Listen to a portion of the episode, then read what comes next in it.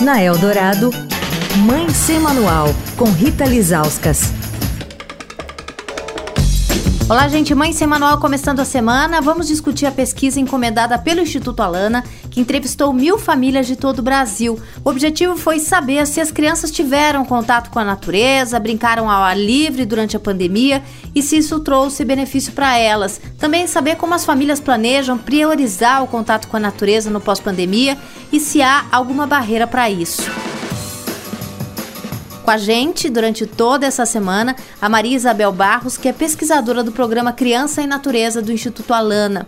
Maria Isabel, queria que você contasse para a gente o que, que essa pesquisa descobriu em relação à natureza e à pandemia.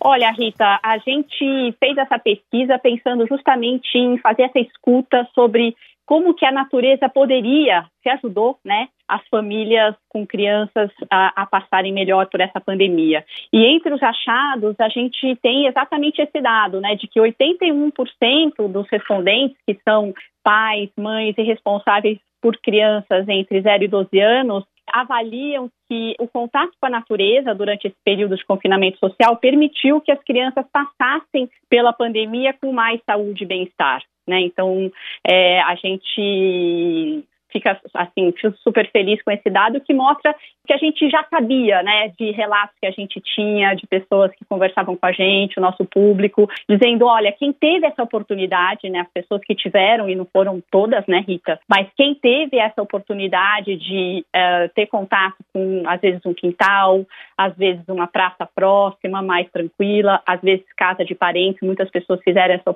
opção, é, sentiram isso claramente, que as crianças passaram melhor pela pandemia é, e, e, isso foi devido a esse, essa oportunidade de brincar ao ar livre do lado de fora. Amanhã, mas como é que estava a relação das crianças com a natureza antes da pandemia? Assunto para amanhã. Quer falar com a coluna? Escreve para mãe sem manual arroba estadão.com. Rita Lisauskas para a Rádio Eldorado, a rádio dos melhores ouvintes. Você ouviu Mãe Sem Manual com Rita Lisauskas.